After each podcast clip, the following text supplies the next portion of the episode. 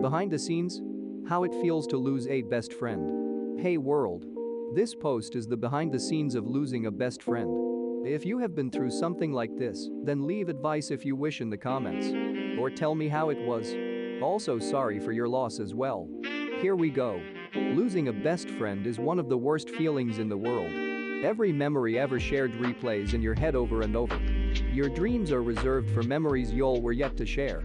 Every mishap brings the question of what would they have advised if they were alive. Throughout life, you never think you can lose your best friend. Your right-hand man. Your brother.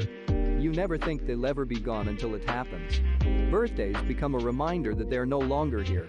Sometimes I hear his voice in my head and the tears exit my eyelids. This feeling is the worst thing I felt because I can't do anything to bring him back.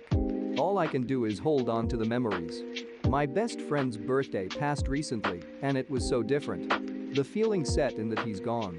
I don't share too much personal about him cause he was a private person. But one thing he did was stay to himself sometimes. The good thing about that is sometimes it feels like he just not answering his phone.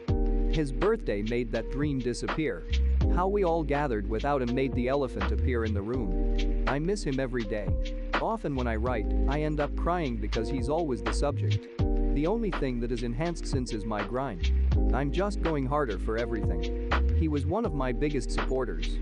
So I go harder for the both of us. I hustle for two now. LLBW.